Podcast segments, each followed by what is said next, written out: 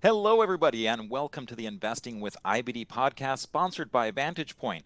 It's July 20th, 2022, and we have on the show, as always, Arusha Peiris, O'Neil Global Advisors portfolio manager, joining us to help me walk through and make a make a sense out of this market. Uh, welcome back, Arusha. Thank you, Justin. Always great to be here. And also helping us out, Will Rhind is coming back on the show. He is the founder and CEO of Granite Shares. We had a great discussion last time Will was on. It was at one of those critical moments when so many headlines were coming out. So uh, we're going to revisit a lot of those same topics that we were talking about before. So welcome to the show, Will. Thank you, Justin. Good to be back on. Thank you.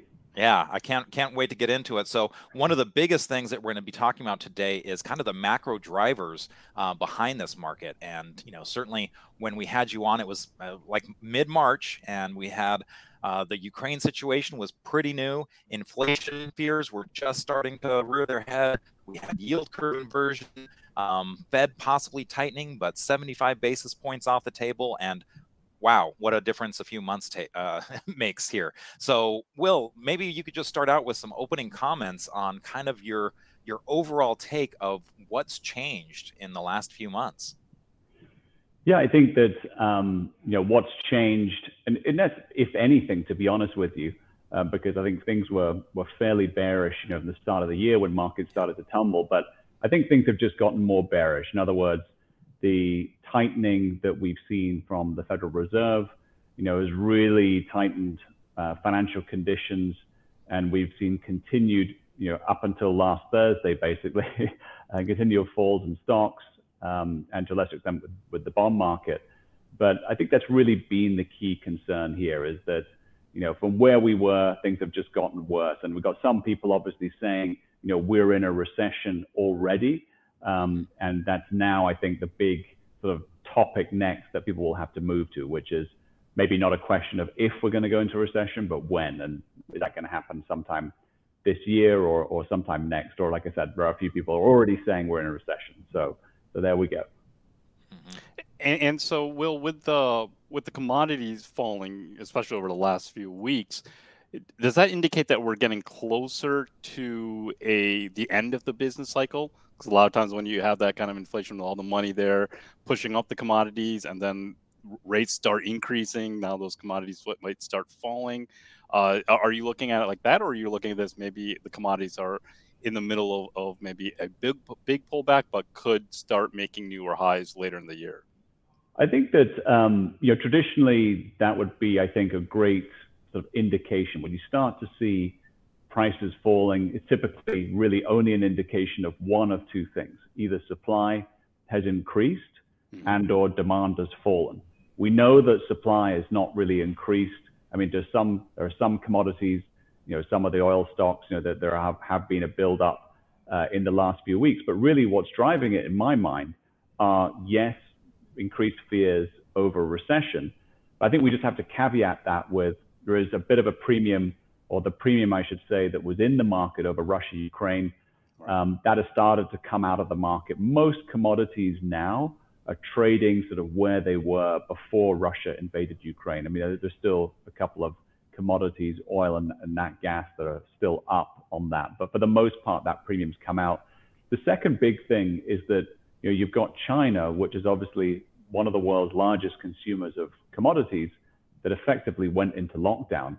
Um, and that's really affected demand. And as we all know, you know, that was ultimately the thing that drove oil prices not just to zero, but to negative for a brief moment in 2020 when right. the world essentially locked down and we had no demand or huge demand destruction um, for oil. So that, that's really my only caveat here is that I think a, if we're talking about a normal scenario where the world was was, ocu- was operating normally, um, I think it would be a dangerous sign, or certainly a sign that you know things are not right and that we are perhaps moving into a recession quicker than normal.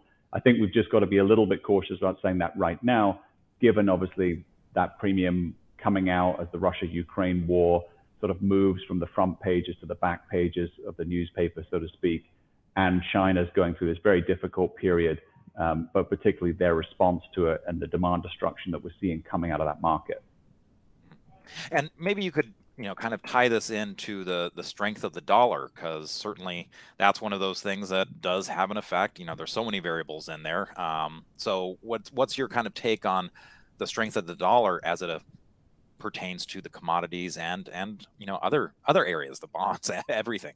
Yeah, well, I mean, for commodity markets, and let's just extend this to any market, uh, any country, any economy that's not dollar based, it's big big trouble. Um, this is really bad news, and particularly if you look at the euro.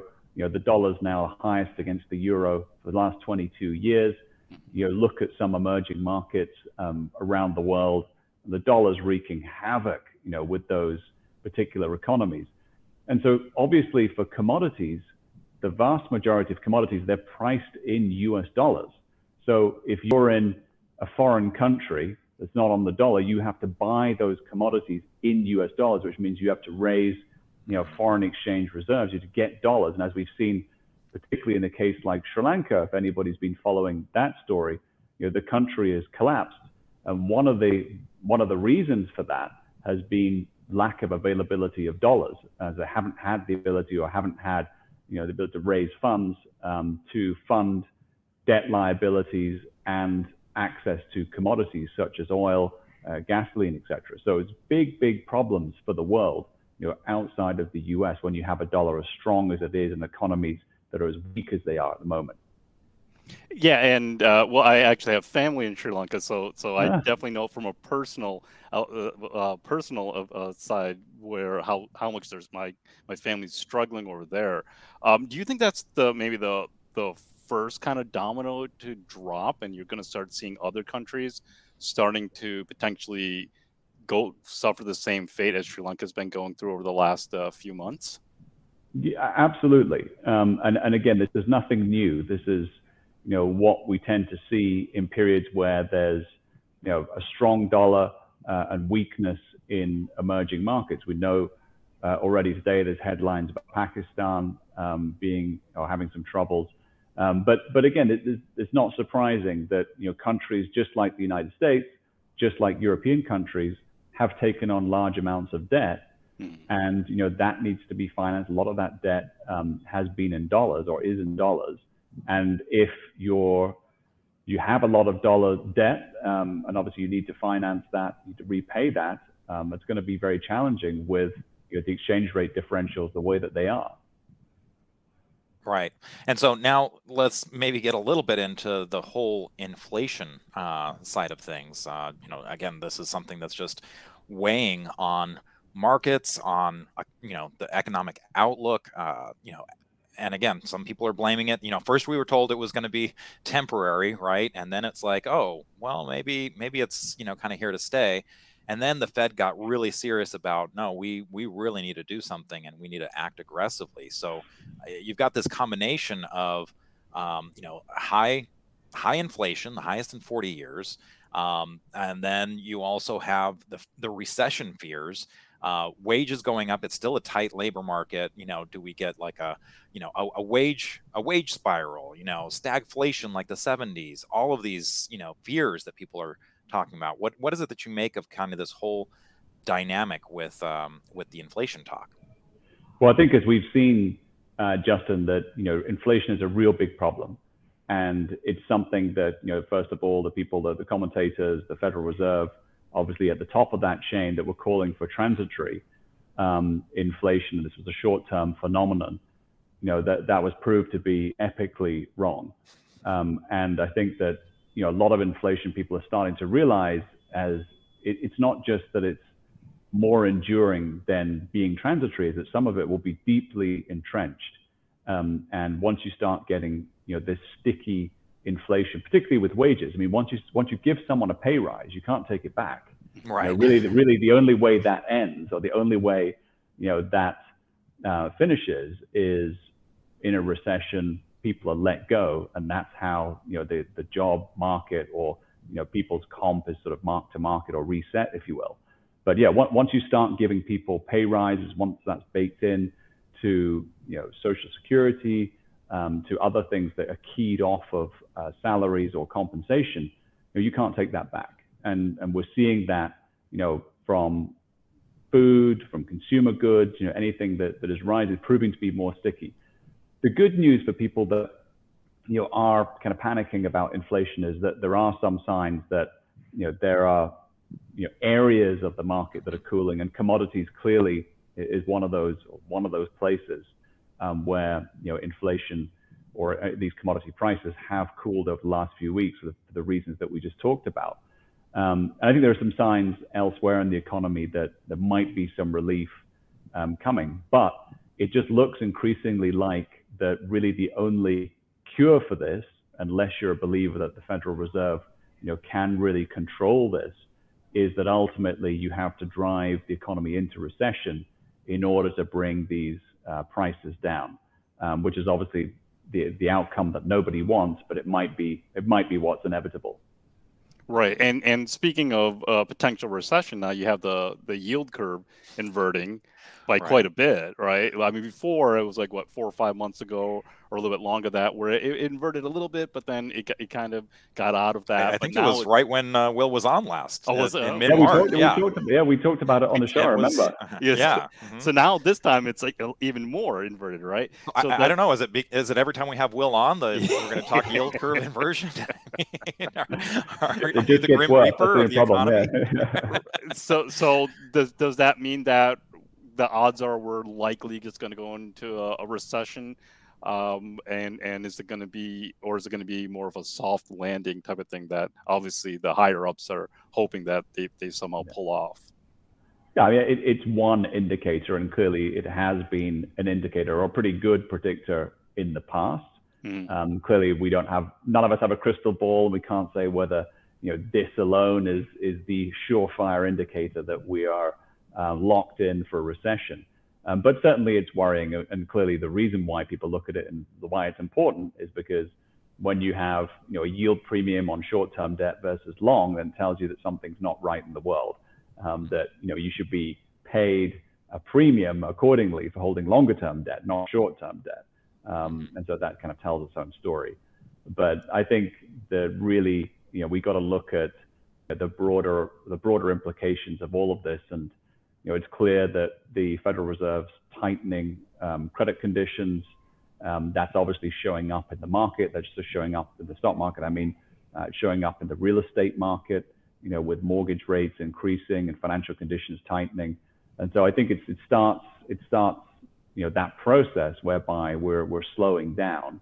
Um, and where we land, obviously, you know, who knows? It's difficult to say. But um, you know, I think it's it's tough to be able to engineer some kind of landing. I think that you know you're you're ending up in a position which is is much more market driven. Hmm. Right. And and you know, I mean, there's so many variables that go into it. You know, and uh, again, you kind of have seen already the the forecasting confidence that people have in the uh, Fed right now is probably pretty low.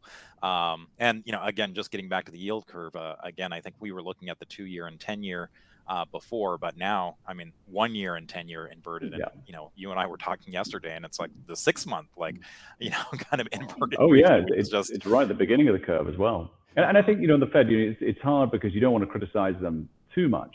It's a hard job. Um, but, you know, for many years, remember the mandate was to, to stimulate inflation. Um, and that was to get inflation to around 2% or slightly higher. And you know, they, they weren't able to do that. That was to engineer some inflation in the economy. And so I guess the odds on now of them being able to, to do the reverse um, are sort of stacked against them. But you know, clearly they're going to give it give it a try. Right. Okay, well, when we come back, you know, that kind of gives us a good sense of what's been going on. When we come back, Will's going to talk to us a little bit about what we do now uh, and we're going to talk about, you know, whether it's a hedging time, uh, income investing, um, what what's the what's the path going forward here. So stay tuned. We'll be right back. Hey trader, listen up. The markets have changed. Have you changed your strategies? Vantage Point can help you conquer volatility. Learn to trade with AI.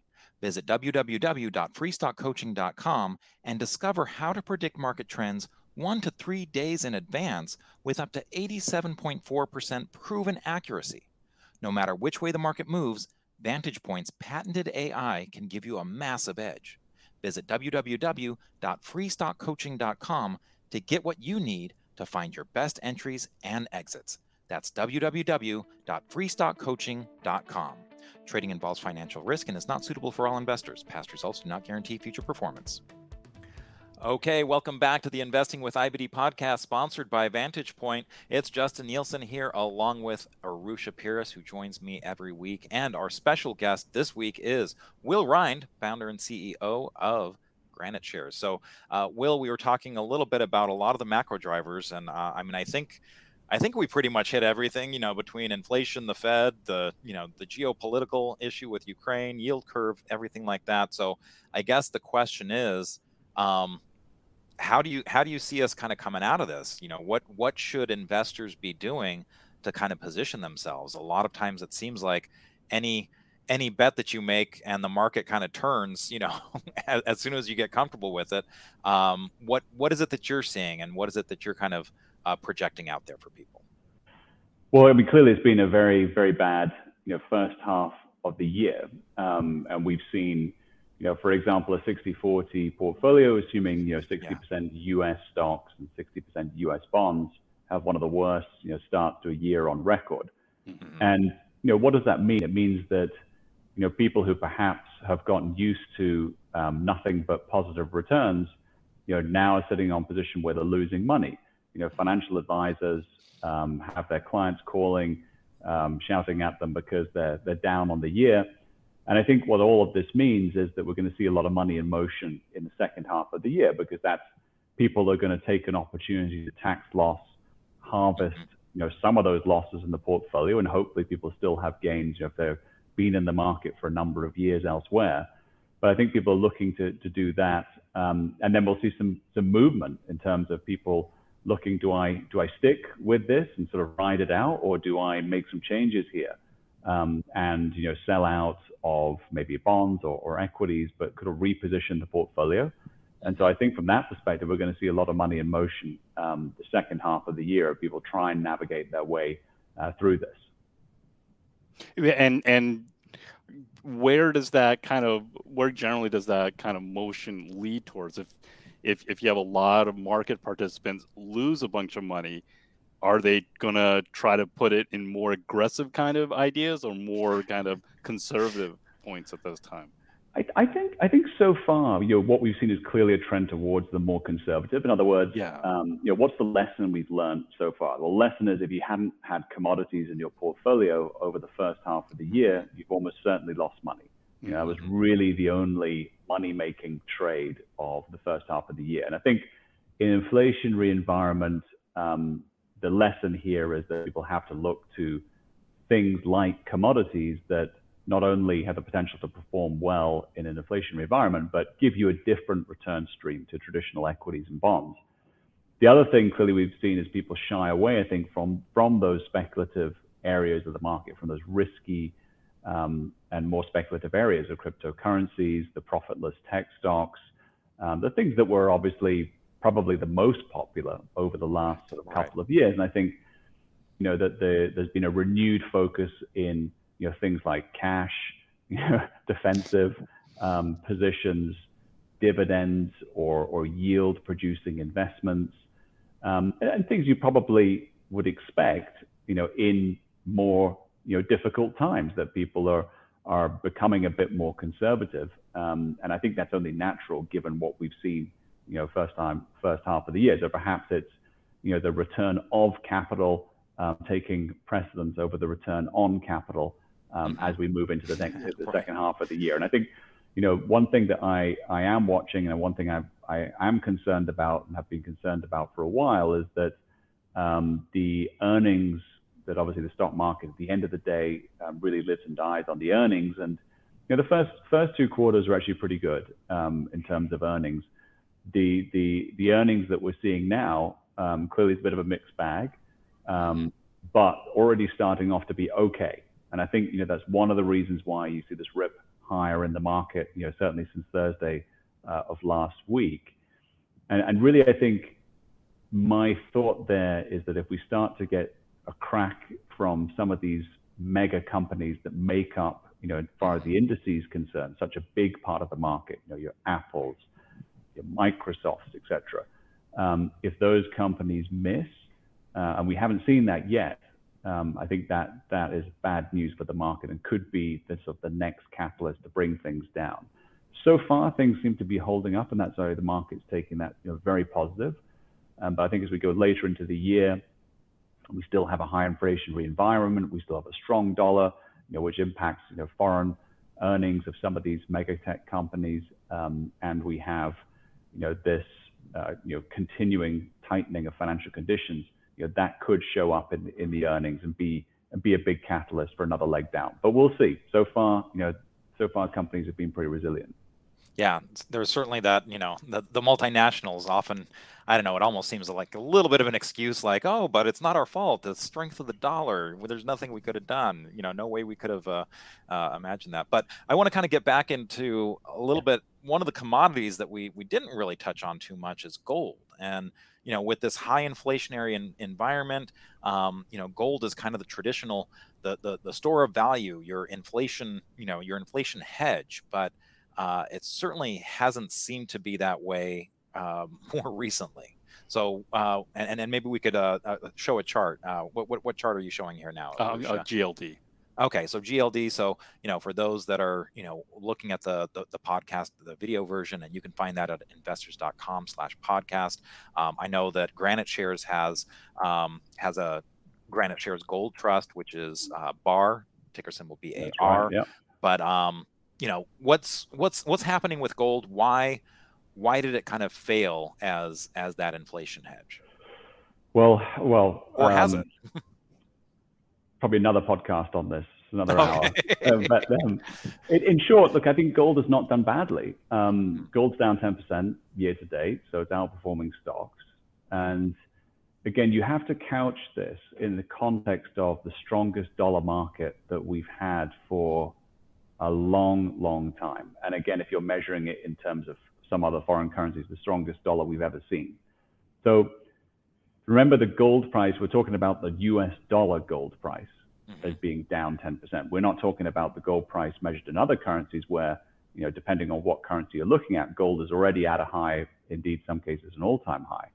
Um, but the dollar price of gold, that's a, this is a challenging environment because you have super strength in the dollar, and that's driven off the back of rising interest rates, um, which is kind of the cocktail that gold least favors.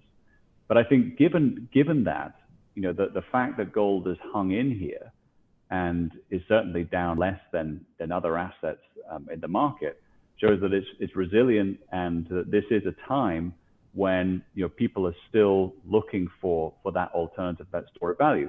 I think really the question for anybody you know, from now on is, is, you know, what seems elevated right now? Gold at, you know, 1690, um, or certainly, you know, a few hundred dollars off its all-time high, or the US dollar. And certainly in the context of, of that, you would, you would think, and again, it's not a crystal ball or anything, but you think that, you know, the dollar probably has more room to come down um, versus gold at this stage. Um, and indeed, you know, once I think the Fed gets to a point whereby the market is more comfortable with the direction of travel regarding interest rates, um, that I think that's probably the catalyst that starts to at least stabilize the dollar, if not if not cause the dollar to fall, you know, relatively quickly. Um, but clearly, we're not there, there yet, and that's that's what a lot of the the concern is, and a lot of the you know the, the interest in the dollar right now. Yeah, and, and that's so tough. And you're, and you're talking about relative, uh, you know, g- gold falling relatively, you know, not not doing that bad versus a lot of other things. Uh, I mean, that that's always so hard, unfortunately. Well, I mean, it's understandable if you have to have all if if you always have to be invested in the market. Uh, so then then it's kind of yeah, okay. Um, um, my, my portfolio is down 20% versus other things that are down 25%. But it's uh, on an absolute level or kind of a emotional level that that's always hard especially for some investors if you have that chance to to go to cash. You know what, what are your thoughts about that? Like so for instance like a gold kind of having a gold allocation is it a you know five percent type of allocation to portfolio higher than that? Do you raise it in kind of uh, uncertain times? Um, how, how do you look at you know adding like maybe a bar to your uh, someone's portfolio yeah, I mean, um, the, the way that we've always looked at it is that the, the first and the easiest thing to say is you have to have enough for it to be relevant in the portfolio. And what we mean by that is people talk about abstract percentages. And you say, okay, I have 1% or I have 5% or I have 7%. And, and I think the point is if you hold 1% of anything, the chances are it's not going to have any impact on your portfolio.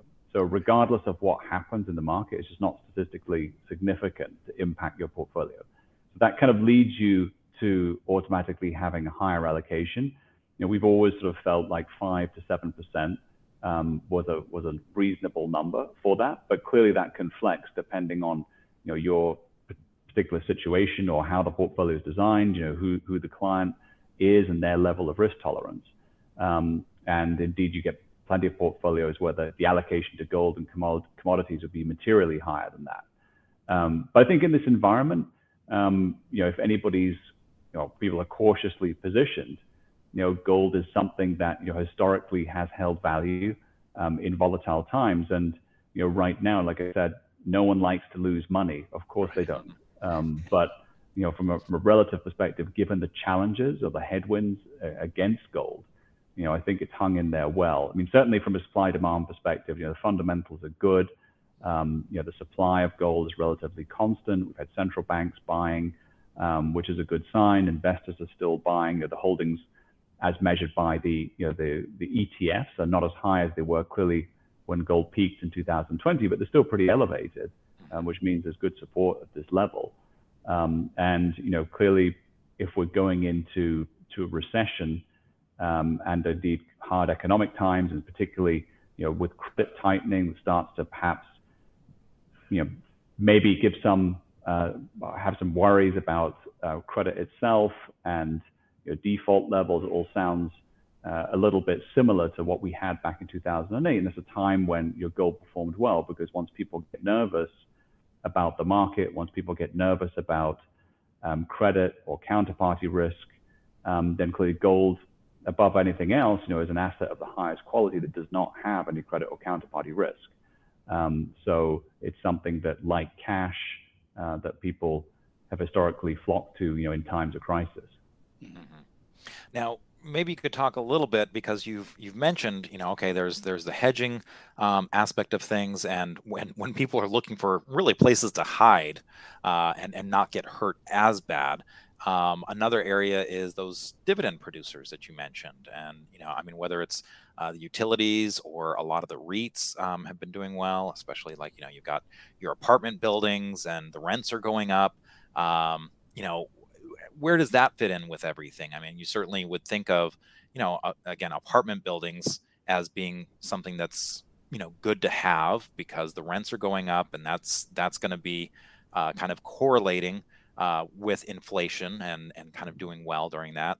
Um, but on the other side, you've got commercial real estate that uh, was was getting a little iffy at some point, as you know people were wondering about the whole you know return return to work. Um, so what what what do you do in terms of that kind of income producing side of uh, side of things, dividend yields? Yeah, I mean dividends. I mean clearly they're valuable at a particular time because anything that generates cash and cash flow uh, in these kind of times is prioritized over you know, perhaps the traditional growth investments um, that people have favored the last couple of years, which typically don't generate any cash because a lot of those companies you know, are not even profitable, um, mm-hmm. let alone to, to generate a dividend. But if you look at uh, inflation just more broadly as a construct, and you think about what tends to do well in inflationary environments, you, come down to hard assets or real assets. Mm-hmm. And you know, in the real asset bucket, you have commodities, you have gold, which you've already talked about, but you also have real estate, um, and you have you know assets that are real physical things that pay a dividend or pay a distribution. Um, and, and that is something, I mean, utilities clearly are also another area of the market which are much more defensive that over the past couple of years, I'm sure people didn't really pay much attention to, um, but that people are looking at those more seriously now. And then again, there's just the general um, you know, market environment where stocks are down, and so dividend-paying stocks um, that you know people are looking to transition to now. You know, you're buying a dividend stock uh, perhaps much cheaper than you were at the beginning of the year, and so by definition, the yield might be higher. Right. You know, on those stocks and they might be you know attractive enough for people to pick them up um, at these levels. And you know clearly there are energy-based stocks that pay good dividends, um, and and so there are stocks that are operating or enclosed in these hard asset or real asset you know sectors of the market that not only provide you with some income, but might also um, might also have the potential to do well or at least relatively well in this environment. And and so now with uh, going back to kind of the real estate comments, uh, with the rates rising, the mortgage rates going up, does that affect REITs a lot, or do they already own those properties and so they're they're just still collecting the the rent payments and hey maybe more people will start to rent versus own?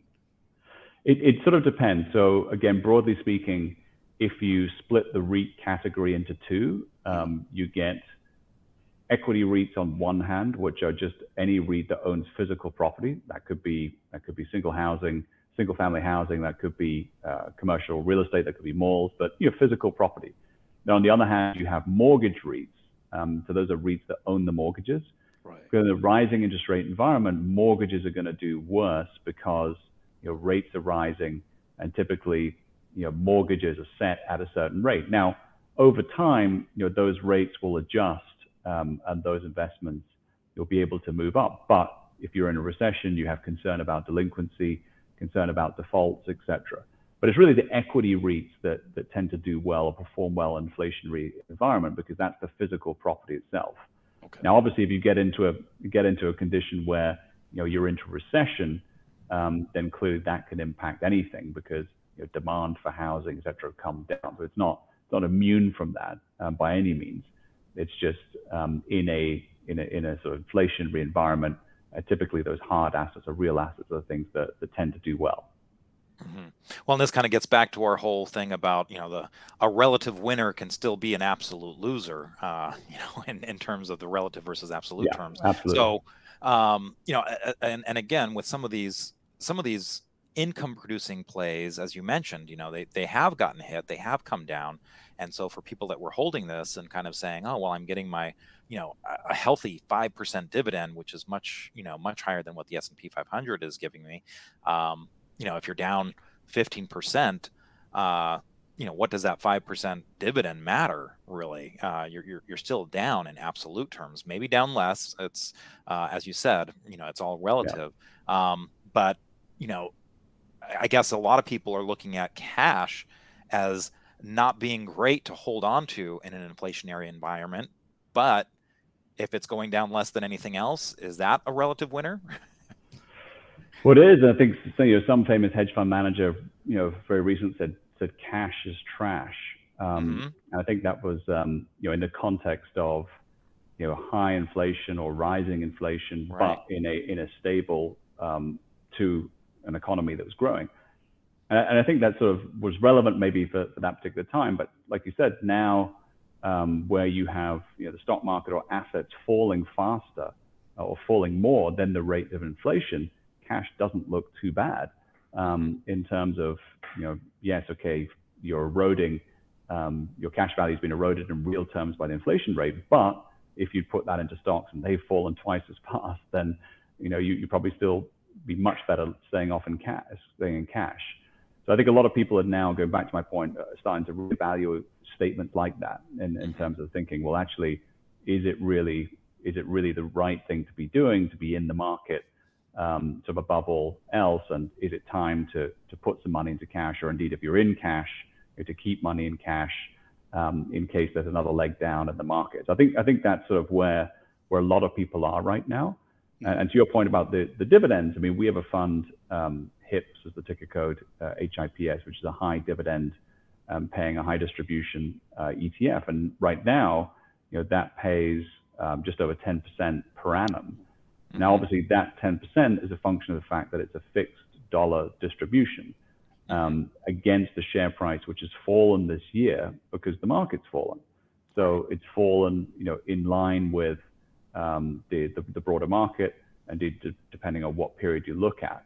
Um, so assets are down, or the portfolio, the value of the portfolio is down, but you know you're getting a, a very strong uh, distribution for that. So I think for people that value and prioritize income right now and prioritize cash flow, it's something that can be valuable uh, to people in a portfolio where it pays a consistent distribution every month. Mm-hmm. Um, but like you said, there's no free lunch uh, in this world, and you know, for people that can that can you know buy investment like that when the market's down, you you profit from that high level of income. But the flip side is also that the reason why it's high is because the underlying portfolio has fallen, and it's fallen because the market's fallen. Right. Mm-hmm. Now, from from a kind of a larger perspective, and, and obviously this, this, is another kind of big, large generalization here. But what what do you think the market needs to see to slowly turn this around to get out of this bear market? That's a great question. I, I, mean, I think that really everything is driven. I mean, I, I shouldn't say everything. I'd say almost everything um, is driven by the Federal Reserve at the moment. I think we had this mantra for the last decade, or certainly since the, the global financial crisis, which was "Don't fight the Fed." And what "Don't fight the Fed" meant was that in an environment where the central bank was easing, broadly speaking, um, that you were to buy equities or buy assets and buy the dip you know, now it's the reverse of that. Central bank is very clearly tightening, raising interest rate, financial conditions are tightening. And so in this context, don't fight the Fed might mean don't buy the dips. Mm-hmm. Um, and indeed, or be, be certainly be cautious about doing it um, until I think the market gets some kind of clarity or is confident enough in the direction of travel. Now, it might come as a shock to, to people listening to this show but already the market is pricing in the first rate cut for Q1 next year, which might sound absurd to some people listening. Um, and in many ways, it is absurd. But you know what what that is signaling is that interest rates can only go up so far, and at that point or close to that point, you know the market will, will the economy will start to tip into recession or already be in a recession, of which the reaction to that, well, the, the Federal Reserve will have to reverse course and start cutting rates. Um, so, so that that's kind of, I think, in a nutshell, um, you know, where we are, and everything is going to be keyed off of the central bank policy. Now, obviously, you know, clearly we could have a nasty surprise coming out of, of Russia, Ukraine, an escalation. We could have, you know, any kind, any number of, I suppose, geopolitical events that are, that are somewhat unforeseen, um, which could make things significantly worse. But I think leaving aside that, and just talking purely about markets, you know, stocks have already taken a pummeling for the most part, you know, since the beginning of the year. So portfolios are down, valuations have, have reset um, a lot, you know, considering where they were at the end of last year. I'm not I'm not ready to say that things are fairly valued, um, or, or things are certainly not willing to say things are cheap um, in this market. But I think it's really all about what happens to interest rate policy and do we have clarity on you know where that's going and i think in the next six months at some point we'll get a better idea for that mm-hmm. well, maybe we have you back on then and we can kind of see how things pan out. Uh, but Will, uh, thank you so much for uh, joining us today. And uh, again, you know, you're the founder and CEO of GraniteShares. Where can people find out more information about uh, some of your offerings? Uh, do you tell people to go to website or Twitter? What's the best? Yeah, be- the best way is always just to go to the website um, because we're an asset manager. You know, all the products and things are, are displayed just on our website. That's the, the primary place people can go and check it out. So it's graniteshares.com, just as the name sounds, granite like the rock, shares.com. Um, and you know, people can have a look at what we do. And obviously, if you've got any questions, etc., please contact us directly. Wonderful. Thanks again for coming back on the show, Will. We really appreciate it. Anytime. Thanks, Justin. Great to talk to you. Thanks, Arusha. Good to see you again. Definitely. Okay. And when we come back, Arusha and I are going to take a look at some of the technical action going on in the markets and see if we can find any stocks that look like they're setting up in this rougher environment, but strong rally lately. Stay tuned. We'll be right back. Hey, trader, listen up. The markets have changed. Have you changed your strategies? Vantage Point can help you conquer volatility. Learn to trade with AI. Visit www.freestockcoaching.com and discover how to predict market trends one to three days in advance with up to 87.4% proven accuracy. No matter which way the market moves, Vantage Point's patented AI can give you a massive edge. Visit www.freestockcoaching.com to get what you need to find your best entries and exits. That's www.freestockcoaching.com. Trading involves financial risk and is not suitable for all investors. Past results do not guarantee future performance. Okay, everybody, welcome back to the Investing with IBD podcast, sponsored by Vantage Point. It's Justin Nielsen here, along with Arusha Peiris. We just had a great conversation with Will Rhind, but now we're going to kind of give you the IBD take uh, on the markets. We kind of looked at the macro factors, uh, the macro drivers, and and now let's kind of see see where we're at in terms of the market action. So uh, we did leave the market action in uptrend under pressure and I'll tell you a couple of the reasons why. This was this was kind of a debate that we were having at the end of the day. Um, but if you go ahead and pull up the Nasdaq Composite, and again, for those of you watching the video, that's at investors.com/podcast. Um, and if you look at the Nasdaq Composite, one of the things that still concerns us, as strong as this rally is, and we got basically if you know it looks like volume came in heavier today, so that means it's a subsequent follow through day. Yesterday was a subsequent follow through day. So you got back above the 50 day moving average line. You got um, the moving average line starting to uh, stack properly. It looks like the 10 day is trying to get above the 21 day, the 21 day is trying to get above the 50 day. So you've got a lot of things that are kind of going for uh, going for the market right now. But you also have kind of a lack of a lot of individual stocks looking strong and you still have, while we got over this recent resistance at around 11,650 or so uh, from, you know, that we kind of hit our head on a couple times uh, lately, you have, you know, right there, 12,300, um, even 12,000, a lot of congestion around there. And then it just seems like the places where we could hit our head continue. And you could also be looking at channel lines, you know, in a downtrend here. So uh, it seems like we're getting kind of up to the upper end of what has been this downtrend. So we could get turned away at this, you know, channel line too. So there's still reasons to be cautious, but um, you know, that's a lot. What's your take, Arusha? Yeah, no, I, I think you captured it pretty well there, Justin. It uh, we we got past some short term resistance. That twelve thousand three hundred area on the Nasdaq. That's going to be kind of the key part. It is interesting with the moving averages starting to slowly get over some of the longer term. Uh, that could indicate that maybe you we, we start to bottom out here. Maybe you start to put in some kind of uh, we, we, we were talking about bottom bottoming bases last week, right? Right. Maybe yeah. kind of put in a, a bottom range in, in, the markets here if it can hold. Uh, it, it, these are always the hardest times for CAN SLIM O'Neil type of investors. Mm-hmm uh, because there you have a lot of stocks that aren't necessarily breaking out of bases. Uh, they're they're all the stocks that have gotten beaten down. They're reverting back to the mean. They're the ones coming up, and a lot of the stocks that, or the few stocks that are foreign bases, they're not doing much, or they're kind of crawling up on lower volumes. So you're kind of in this. If you're using our strategy, you're, you're kind of in this no man's land where you still want to, for the most part, be patient uh, and and kind of let the market continue to provide an environment for stocks to build more and more bases. Right. Yeah. And I mean, look, I was I was looking at a, a quick sort of the Nasdaq 100 earlier in the day, so I'm I'm not sure how these these ended, but I'll tell you, just in my quick sort, looking at what was up the most, it, it felt like it was 2020 again. I mean, you had Datadog, Atlassian, uh, you know, so DDOG, uh, yeah. TEAM, um, Zoom Video was was up there, DocuSign. I, I mean, it was just all all the old uh, all the old hits uh, coming back. And I mean, heck, you know, to that end, I mean, look at ARK, you know, the ARK Fund, A R K K uh, that was up 5% and, you know, coming up off, off of its bottom. So uh, it, it, really did feel like a lot of this, you know, kind of bottom fishing. And that reminds me a little bit of how I kind of messed up 2009 to a certain degree. It was, um, it felt like in 2009 that I just couldn't find anything. Uh, you know, it was looking at things like, some of the biggest moves were coming from Ford,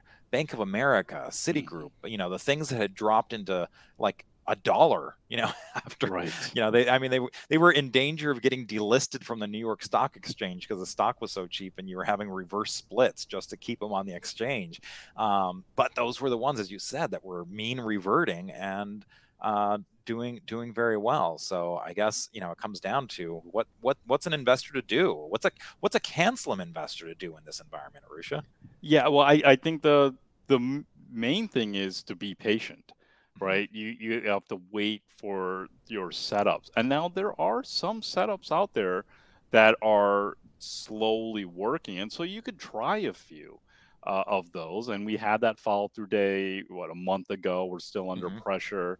Uh, and so you could, uh, you still could, if some of those positions haven't stopped you out, you still have some of those. You've been making progress. You could look to add another one, uh, and it's really that incremental process. I think the the big thing is not to lean too strongly one way or the other. You don't want to be too bearish. I mean, right. it, it's been pretty tough for a long time, but there is going to come a time where the markets are going to turn and you're not going to be ready for it, right? You're just going to say, "Oh, it's just a bear bear market rally. It's going to probably hit new lows in the near future," and it's not, right? And mm-hmm. so you want to always I kind of have that doubt or kind of keep that open mindset. Wait a minute, the markets have had a chance over the last few weeks to make lower lows, especially when that CPI number came out. Yeah. And you know, it, it seemed like okay, here we go. We're probably going to start testing the ten thousand five hundred area because that number was you know always uh, pretty bad and fear inducing mm-hmm. right so but it the markets always love to do the opposite and so it kind of got everyone out uh, who wanted to get out and you st- it started finding a little bit of a floor here and so it's not necessarily a surprise that it's got finally gotten back above the 50 day we'll have to see it wouldn't be a surprise for it to test that 12300 area uh, and there is going to come a time, Justin, you spoke about this a few weeks ago when we looked at a number of bear market uh, rallies. Some of these rallies can be like 40%, 50%, right. That's September right? 2001. Yeah. Exactly. And mm-hmm. so I don't know how high the, how far away the, that 200 day moving average is. Let, let me switch over to the Qs here and, and take a look to see if we have. So the, on the Qs, that's, that's only 12% away. That looks like a really long uh, uh, place away, right? That's only 12%. So if if we kind of continue this momentum and everyone's kind of getting leaning too far to the bearish side, you could have a rally potentially up to that 200 day because no one believes that the market can rally, right? So so you just have to keep an open mind. I think the biggest thing is move slowly incrementally in if you see some stocks that are looking interesting to you, but be disciplined and uh, feel free to have plenty of cash still until the market truly proves itself.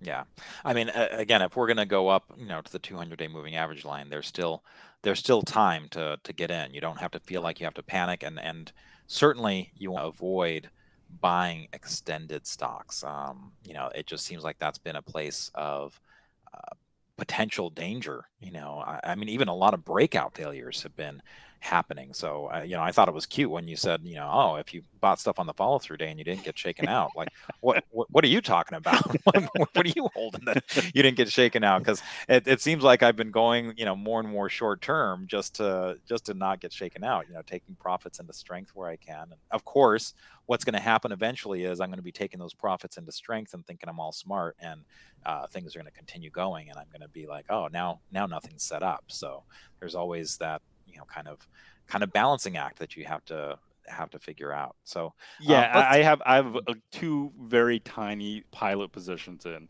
and they haven't stopped me out yet. So that's just kind of giving me the feel for the market. And just very quickly, yeah. just just underneath the surface. So the growth 250 this past weekend has 171 stocks, yeah. which is still pretty low.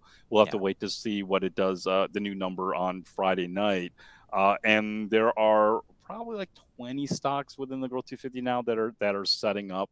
So. Mm-hmm a little bit more in, uh, of a larger number in the near pivot than we've had in a in a while. So that might be changing a little bit. But where we're going to get a lot more confident is once you start seeing a lot of bases setting up underneath the surface, mm-hmm. and then you start seeing the market really starting to work. That's where we'll all have much more confidence because there'll be a lot more opportunities to get more exposure in the market. Right now, you only have a little bit of opportunity. Right. You know, I just want to add two things. Um, number one, you know, I think it's critical what you just said there. You know, the things that you haven't gotten shaken out of were your smaller pilot positions. You know, it's this market has certainly been one where some of those pilot positions have been the way to go so that you can hold on to them because um, you know there's just been you know with some of these stocks a lot more volatility and you have to kind of almost give your stocks a little bit of room. But if you're going to protect your portfolio that means you've got to you've got to do a smaller position. Um, so i mean there, there's there's that element. And then um, when you were talking about more setups on the near pivot uh, one of the things that is still striking about that is you know there's a lot of these you know tight areas and, and you look at it and there's a cash offer there you know so oh, yes, make sure yes. if you see if you see some really tight action that you look for that co on the chart because that means that it's it's basically you know had an offer out there and that's why the tight action is kind of gravitating towards that price so just be careful of that so yeah let's go ahead and get into some stocks um, and uh, maybe we can start out with uh, one of the areas that i feel like continues to have a lot of setups is the biotech, um, healthcare, medical. We keep on seeing these names, uh, these groups getting up in the in the ranks. So you have INCY, which is Incyte Corporation. Uh, this is a biomed biotech stock. Number 16 out of 197 for the Biomed Biotech Group. And this is a big group, 800 yeah, names basically in this group. Um, and here we have uh, Cup with Handle, Blue Dot, relative strength rating of 93, uh, there's there's kind of a lot that is your traditional uh, traditionally in place. Now, some of the fundamentals aren't quite there. Um, so, what's what's your take on this one, Arusha? Well, um, the first thing after uh, Ken Shreve's excellent uh, episode last week is, hey, this could be a bottoming base, right? This mm-hmm. is this uh, sold off over 2020 and 2021, so corrected quite a bit. It's uh, it's been making higher lows over the last few months, and so there's a divergence versus the market. While the market was making new lows, uh, this one was has been fighting it for a while, which is why you see that relative strength line kind of shoot up right there. Uh, so at least now, for the first time in over a year, it's setting up a base. Pattern recognition is picking up a, a base that we recognize. So that is a positive right there. Uh, now, the a lot of times, so I, I think from just in a vacuum for Incyte, if, if you're looking at just the price of volume action, that's positive that it's actually slowed down enough to, for us to recognize a pattern. Now, the fundamental side, it's a little it's a little disappointing uh, that it's uh, that doesn't have a lot of earnings. And so, if you're looking more from kind of a broader perspective, is this really the best biotech stock right. to get in? Probably not. I'm, I'm, just I'm guessing here. It's probably not. Now, one thing about what you said about that number 16 for the biotech 800 stocks, a lot of money has to go into this area to move it up our list that much. Mm-hmm. So that is really impressive to me. That seems it seems to me that Wall Street's starting to put a lot more bets in this area. And so you really ideally want to focus on some of the stocks that probably have better metrics than an Incyte. So, so that's kind of the initial thing. I mean, what are your takes, Justin? Yeah, uh, and I mean, this kind of likens back to our discussion not too long ago with Nina Deka from Robo Global. You know, all of that discussion that she had on the healthcare sector. You know, things that are going for it.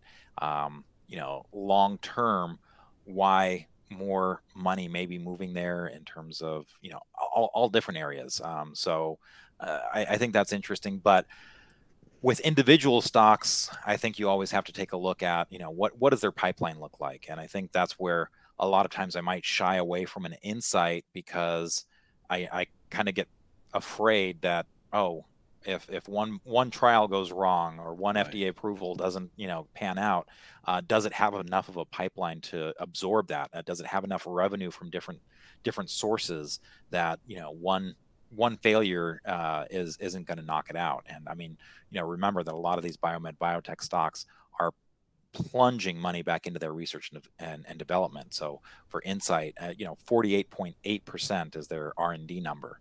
Uh, so, yes. and, and, that's, you know, incredibly high, but a lot of times what the biomed biotech area does. So um, let's go ahead and move on. Uh, another area that seems like it's been kind of getting a little bit of uh, traction is uh, some of the retail. Surprisingly, I did see some of the apparel uh, names looking interesting, and one of the stocks that we talked about with Ken last week was Ollie uh, Bargain Outlet.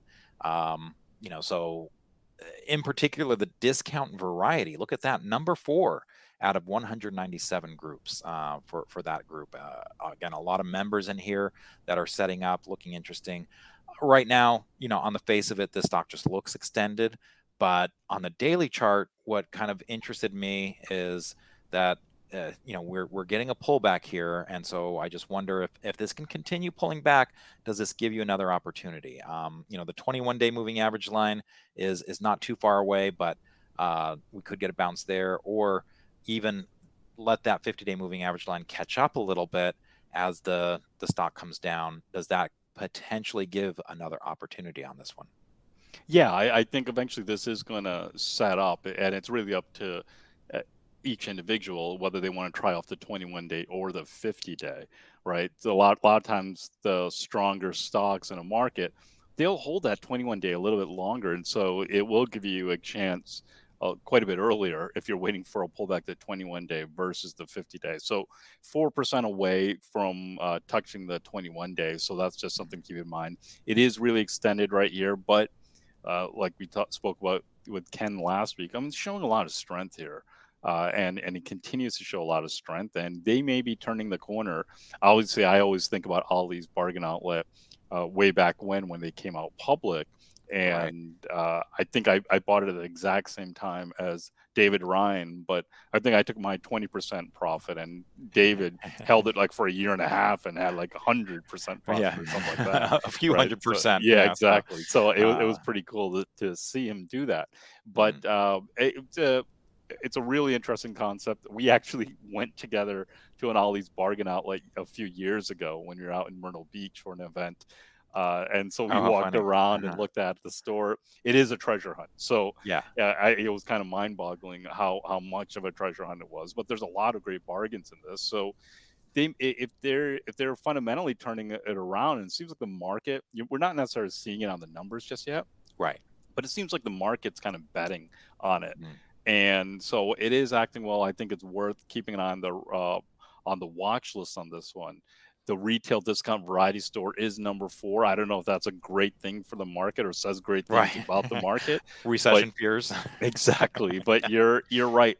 Yeah, there are a number of stocks within this group that are acting well, and so they are all worth keeping an eye on. They might not necessarily go up a tremendous amount, but especially if you're looking, we were talking about relative uh, in the previous segments. If you're looking for some relative outperformance, a number of these stocks have that potential uh, to outperform relatively if we can if the economy continues to get worse. Yeah, and you know it's interesting that for as bad as those growth numbers look right now, I mean, you just are seeing a lot of red.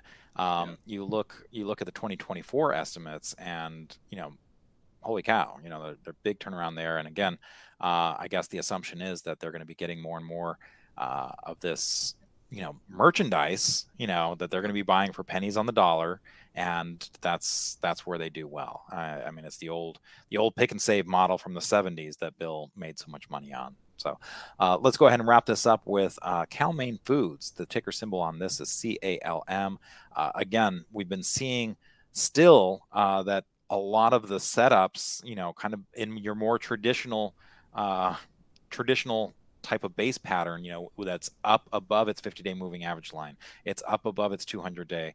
The the moving average lines are already stacked in in a favorable way. A lot of those names are coming from the more defensive areas, and so certainly food, meat products. Um, in this case, Cal-Maine Foods is is about you know all about the eggs, the shell eggs that they're distributing. So um, you know you've got the the formation of a cup here, and you know what's what's what's your take on the technical action, Arusha?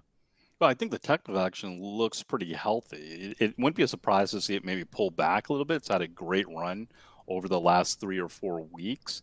Uh, when you look at the volume, some good accumulation coming in there. There's a lot of blue bars there, so yeah. so and some heavy blue bars there too. They got through earnings, and it looks like they reported pretty well, up uh, nine nine hundred ninety nine percent. I mean, that's the maximum on markets, but it's probably in four digits there, right? So, so well, and numbers... it was it was calculating it off of a negative too. So, oh, okay, fair enough. Yeah. Yes, so so, uh, so, you can see those uh, triangles there um, you know that that's that's telling you that there were you know some some non-recurring items. Um, and then the number sign the hashtag i guess is what they call it now right?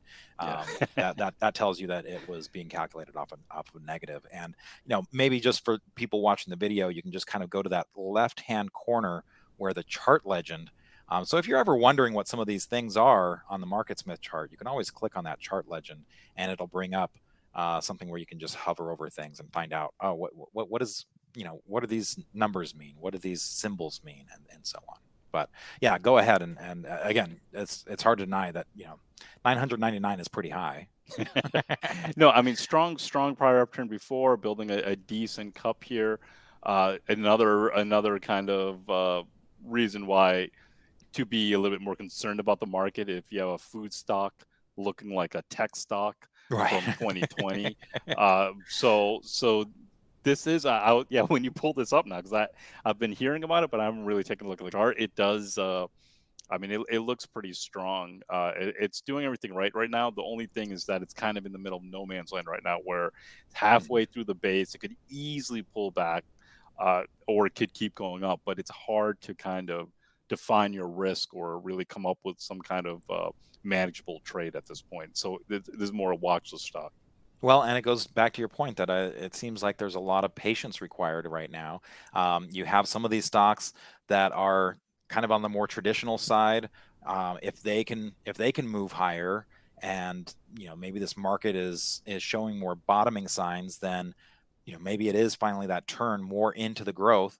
Um, but on the other hand, if you're seeing it continue to be on the more defensive side, you know, that that's telling you something too. If it's favoring recessionary environment with your Ollie's and your your AutoZones and things like that, um, you know, then then that's that's telling you something too. And uh, you just have to, I guess, adjust accordingly. But a lot of this could be a little bit of wait and see and and still sit on your hands to a certain degree.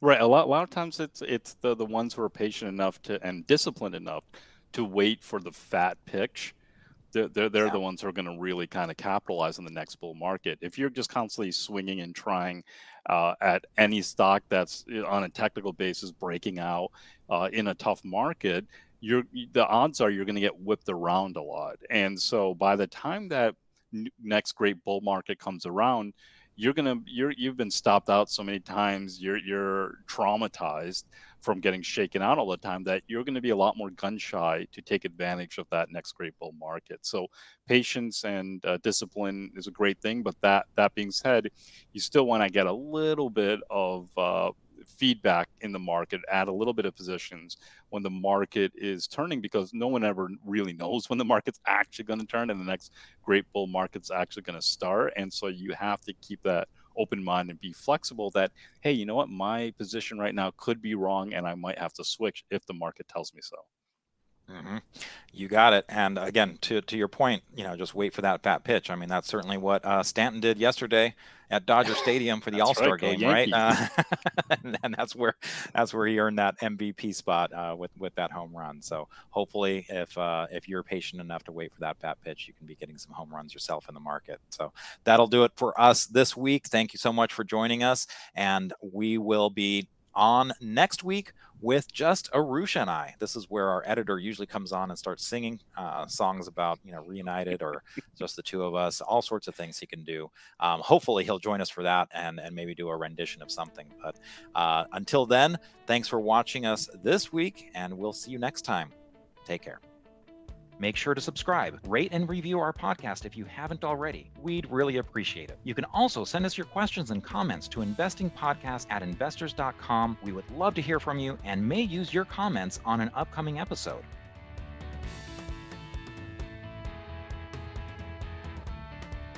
This podcast is for informational and educational purposes only, and nothing should be construed as a recommendation to buy, hold, or sell any securities. Make sure to consider consulting with your financial advisor before making any investment decisions.